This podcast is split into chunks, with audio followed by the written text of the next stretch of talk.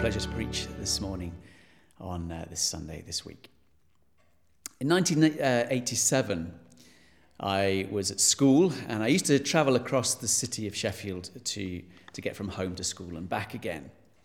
Having to go through the centre of the city meant that uh, one of the bus stops that I used to catch a bus from, particularly on the way home, was near a cinema. And I was 15 and I had begun to kind of explore and, and enjoy sometimes uh, watching a film on the way home from school. One film really caught my attention.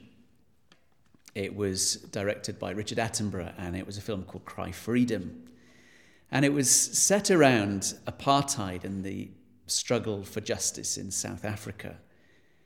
The plotline focuses on a black activist, Stephen Biko, who is challenging injustice, challenging that systemic racism and he is arrested and, and ultimately killed. And the film, the plot hinges upon his relationship with the editor of a newspaper, Donald Woods, who at first is very supportive of apartheid, but in that relationship realizes that his opinion, his views needed to shift and change.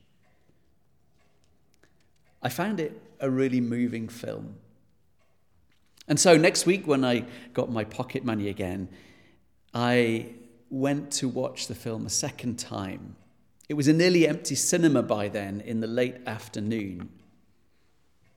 But as I sat through the film, I found my opinions and my viewpoint shifting. In the past couple of weeks, a lot has happened in our world and is happening. And a lot of what we are being seeing, what we are understanding, is actually really important to assess and think and wonder do we need to change a viewpoint?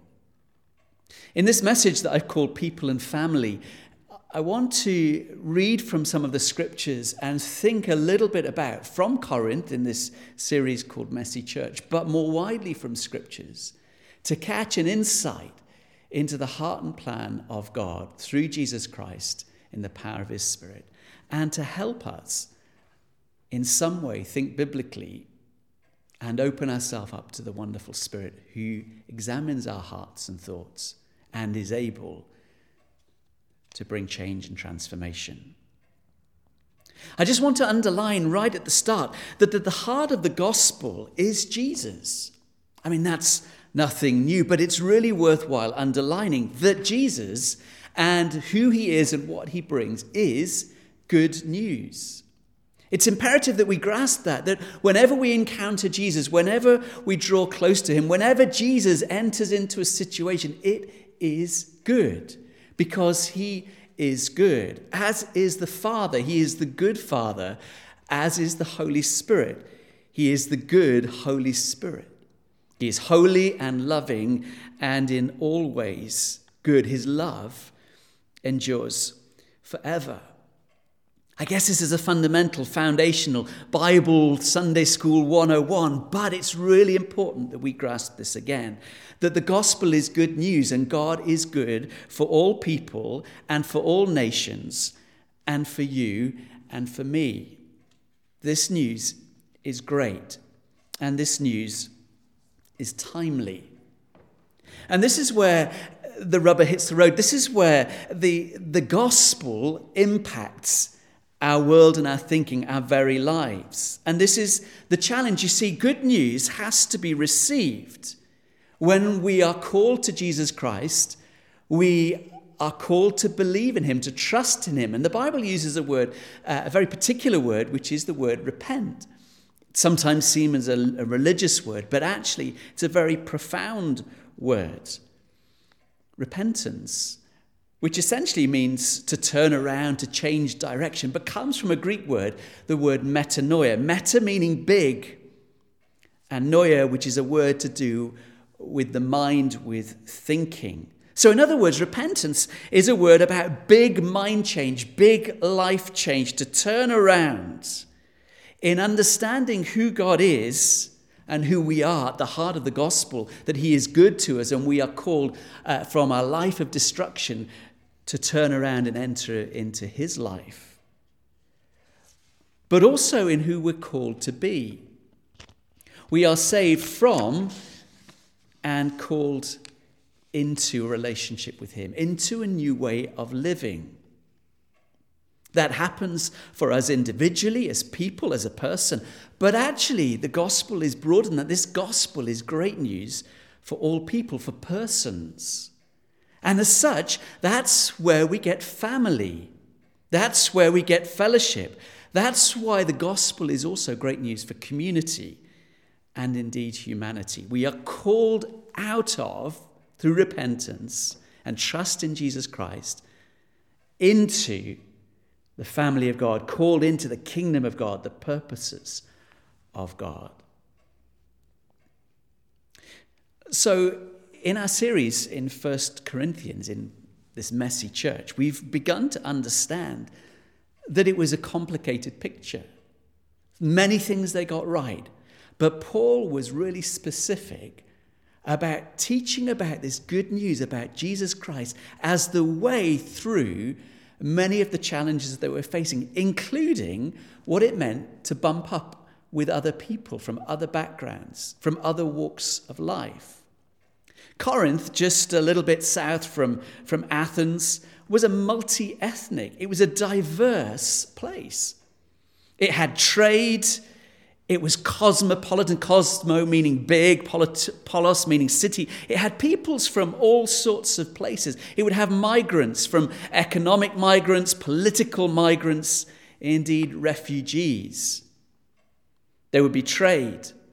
People would be living next to each other, bumping into each other's uh, in, into each other in different places, the marketplace, the recreational spaces, the debating places, on the streets in the neighborhoods. And it's into that context that Paul teaches, Paul speaks, and brings good news of the gospel to bear. Remember, he said, the gospel may seem foolish to the world or weakness to the world, but actually is great wisdom and great power. You see, Paul has grasped that in and around Jesus, we are called into a new humanity. We're called to belong to a new family, a new community centered around Jesus Christ. Come follow me, he says. Each and every one of you, come, leave your old life and enter into the new. That invitation is still true today as it ever was. But that come follow me is active. Come follow me into living fullness of life. I've been struck again and again in the past weeks, especially around and through the pain and brutality of the death of George Floyd, of just how big an issue this is. Some people have described it as just the tip of the iceberg. As I've been praying and reflecting on Scripture, I've, I've been drawn back to Jesus in myself, in my own attitudes and thoughts, reflecting and thinking, what do I need to change about us, our fellowship, and indeed into this messy world, into a messy church. The powerful gospel of good news. So, what do we discover? Well, Scripture is multiple uh, says multiple way, in multiple ways lots of things. Scripture, remember, is, is in some senses multi ethnic, it's diverse.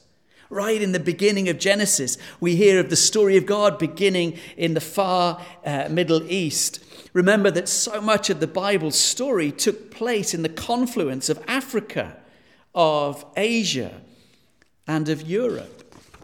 It's very, very diverse. Throughout the pages of Scripture, we are, it's, there's full of stories of people of different races and ethnicities. This is the story of God, who has made all people in his image and cares for each one of us. No one is left out.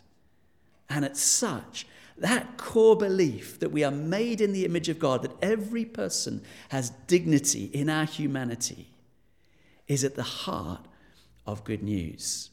For Jesus comes to rescue us and redeem us and reconcile us and restore all that is broken. I'm constantly challenging myself. And we must too, as we read Scripture, that we're not just assuming a cultural lens or, or carrying over a bunch of assumptions, whether they're from our community or our parents or our upbringing, or just by virtue that we've spent most of our lives in Western Europe. So, very quickly, an overview Abraham, the father of faith, was a resident of Ur. Ur being uh, where perhaps uh, Basra now is in southeastern Iraq. Moses' wife, when he married in Midian, she's called Zipporah. In Numbers 12, we're told that she is a Cushite woman, that Abraham's family start to, to challenge him and criticize him. Um, but actually, she's Cushite. That is actually someone from the region of Ethiopia. It's very likely that Moses had married an African woman. Jonah, when he's called by God to, to go and, uh, and preach in Nineveh to the Assyrians, he's horrified by that. Not only because they are violent and a brutal regime, but because they are not his race, they are not his people. And rather than go there, he flees in entirely the opposite direction. And yet God says, I want to give the opportunity that they should repent and come to know me. God's heart is for all nations. With Solomon, the Queen of Sheba comes to visit. It's likely that she was seeking after wisdom, seeking after the presence and purposes of God, and recognized in Solomon that was a way to be found. It's likely she came from either Yemen or Ethiopia. In the gospel stories, in the birth of Jesus, the wise men came from the east, possibly from uh, the Babylon, Babylonian Empire or the, the, the, the um, remnants of that. That's modern day Iraq, or perhaps even further, some strands of Christian tradition say they may have come as far as from India or perhaps China. What's the point of that? Well, actually, people from all nations, God's heart for all people, coming to the Messiah, the Savior, Jesus Christ. Way back in the origins and the foundations of God's plans and purposes, as He formed the nation of Israel was always this purpose that Israel was to be a light, a witness to every other nation. And as such, when we get to Jesus himself, Jesus, the good one, the great one, the bringer of good news, we see his interaction with those who are other. At the well in Samaria, where he encountered the woman. She was from a different ethnic background. Historically related, yes, but seen as enemies, seen as uh, hated by the Jewish people. And yet Jesus spent time and spoke and drew faith out of her into himself and their community in Mark's gospel in, in chapter 15, when Jesus is being crucified, we're told in verse 21 a man from Cyrene, Simon, the father of Alexander and Rufus, was passing by on his way in from the country, and they forced him to carry the cross. We, we know Simon, but Cyrene, where is Cyrene? Well, it's, um, it's kind of over towards uh, Libya, Algeria direction, north African.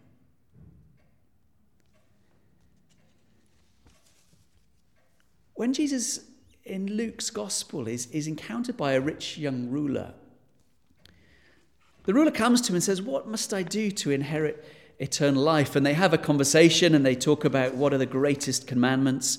And the rich young ruler is a devout man. He has kept He's, uh, he's kept the law. He's been kind and good and upright and faithful. And the challenge comes back from Jesus What must I do to inherit eternal life? Well, you must sell all your possessions and give to the poor. The rich young ruler goes away empty handed. And then the story continues that they say, Who is my neighbor? Jesus has asked that question, and in, in, uh, in Luke's story, he then goes on to talk about the parable of the Good Samaritan. I've already mentioned that, and we hear about this man who was uh, overcome by, uh, by bandits on the road from, from Jericho. And two people leave him for dead.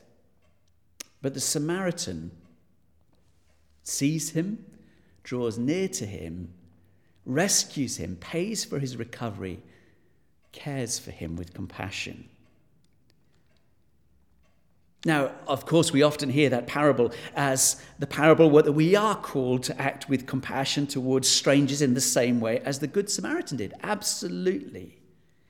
But at the same time, he was also issuing a challenge, requiring us to receive help as well as to give it, to love those whose unexpected, unexpected, off, unexpected offers of help shake us out of our preconceived prejudices and preconceptions.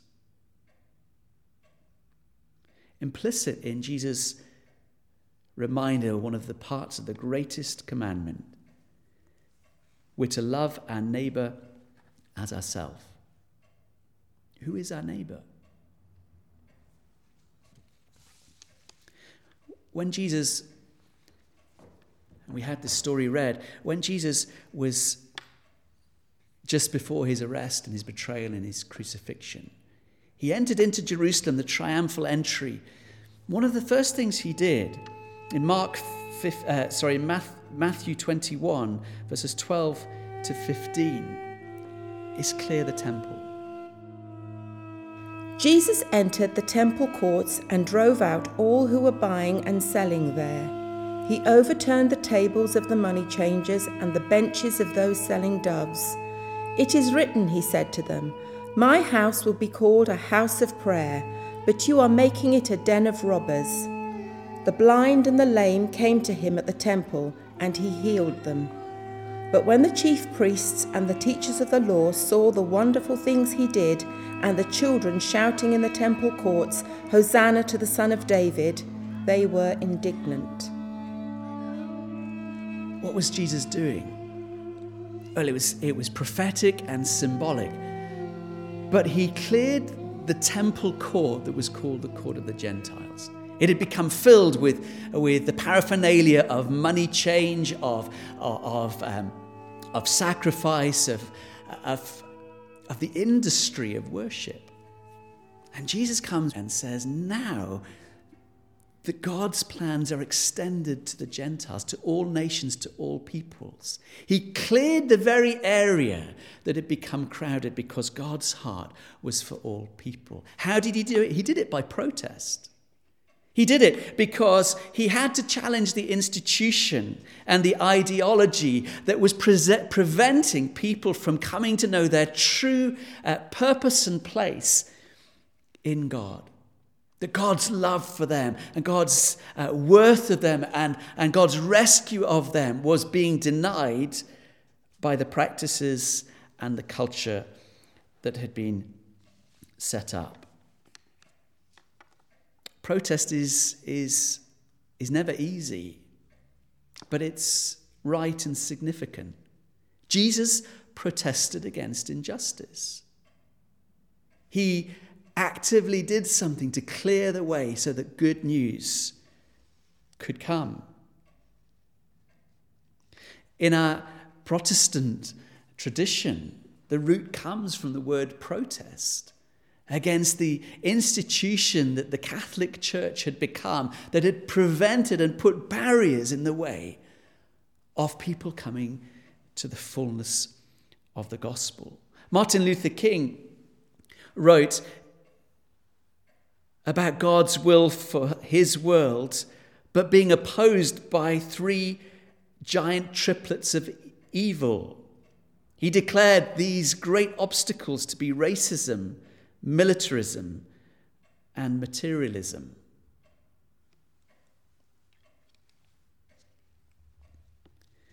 It's right to protest.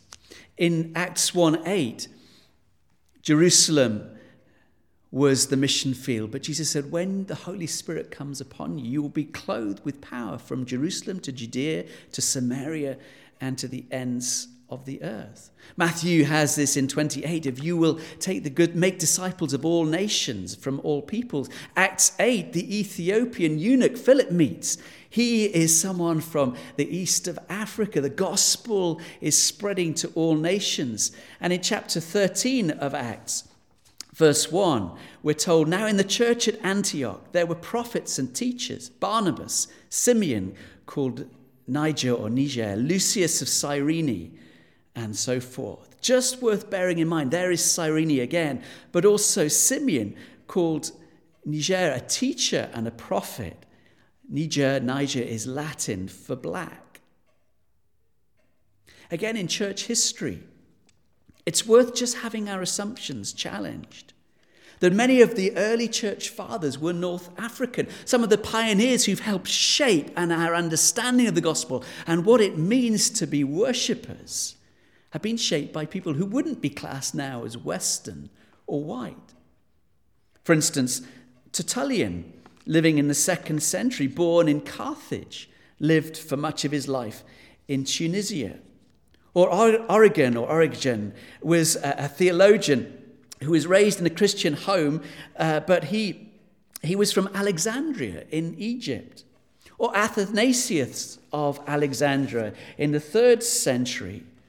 Or even Augustine of, of Hippo, again brought up in um, North Africa. Hippo being kind of uh, towards Algeria, Libya what am I trying to say? That through the scriptures, through the gospels, and indeed into the New Testament, this evidence, this truth, that God's heart is for every person to bring freedom and life. We have it clearly in the two readings, both from 1 Corinthians chapter 12 and uh, Galatians, that speaks there is neither Jew or Gentile, slave or free, male or female. We are all one in Christ. Just as a body, though one, has many parts, but all its many parts form one body, so it is with Christ. For we were all baptized by one Spirit, so as to form one body, whether Jews or Gentiles, slave or free, and we were all given the one Spirit to drink. So in Christ Jesus, you are all children of God through faith. For all of you who were baptized into Christ have clothed yourselves with Christ. There is neither Jew nor Gentile, neither slave nor free, nor is there male and female, for you are all one in Christ Jesus. If you belong to Christ, then you are Abraham's seed and heirs according to the promise.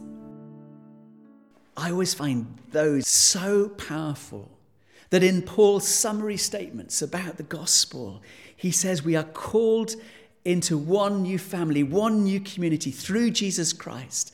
And that the racial walls, the barriers that would divide and have done for centuries, come down. We see it in Corinth, we see it in Ephesus, we see it in the churches in Galatia, we see it through the past in the scripture through the inspiration and the witness of the scriptures and also of who we are to become. Amazingly profound. We're not called as a church to be white and British. We're called to be Jesus people. We're called to be a people centered around Jesus Christ Himself. Unity in diversity, one body made up of many parts, not becoming clones and monoculture, but bringing it all of who we are, redeemed humanity, to the glory and wonder and praise of God. We get this beautiful picture that we heard read right at the start of our service today, and indeed now from Revelation 7. After this I looked, and there before me was a great multitude that no one could count, from every nation, tribe, people, and language standing before the throne and before the Lamb. They were wearing white robes and were holding palm branches in their hands. And they cried out in a loud voice Salvation belongs to our God, who sits on the throne, and to the Lamb. Through the gospel, the dividing walls of hostility are brought down. We are one in Christ.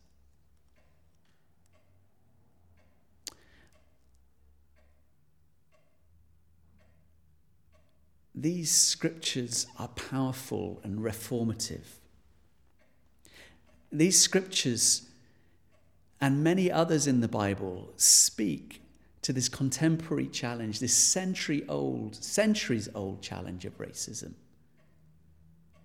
of calling us to see in every human being the image of God, a person who Christ died for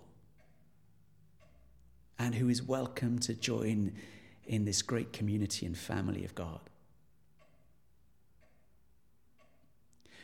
as we reflect upon our news stories and react, not just passively to what we see on the screen or in papers. I pray that this moves actually to who we are and how we respond to people, to the person next door, to the encounter that we meet, to our attitudes. I pray that the Holy Spirit would examine us like a double edged sword to bring truth, but also of where our thinking, our assumptions have been skewed by our culture, by our history, by our upbringing, to be renewed, to be conformed into the likeness of Jesus Christ. That we would continue to shine light and bring hope, whoever we are. This is the family of God that we are enriched by our sister and brother from other places. That's the vision of Revelation. Before the very throne of God, every tribe and tongue and nation and nationality around Jesus. It's our history, it's our heritage, and it's our inheritance to come. I want to close by praying a prayer that was penned, written by a, a, an author called Alan Paton. He was a South African writer. He wrote the amazing book, Cry the Beloved Country, and he made a courageous stand against racism. Let's pray. Help me, O Lord, to be more loving. Help me, O Lord, not to be afraid, to love the outcast, the leper, the unmarried pregnant woman, the traitor to the state, the man out of prison. Help me by my love to restore the faith of the disillusioned, the disappointed, the early bereaved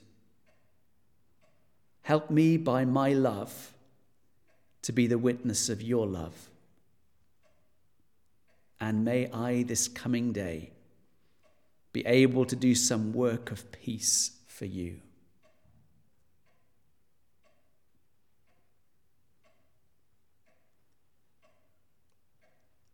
So, Holy Spirit, Spirit of Jesus, who enacts and brings together the plans and purposes of the Father.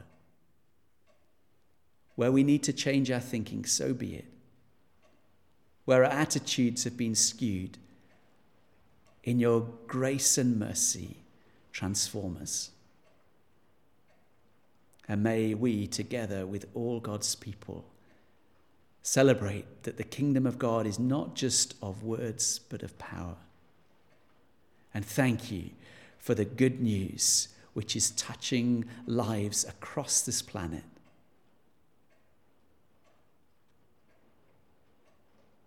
In Jesus' name, Amen.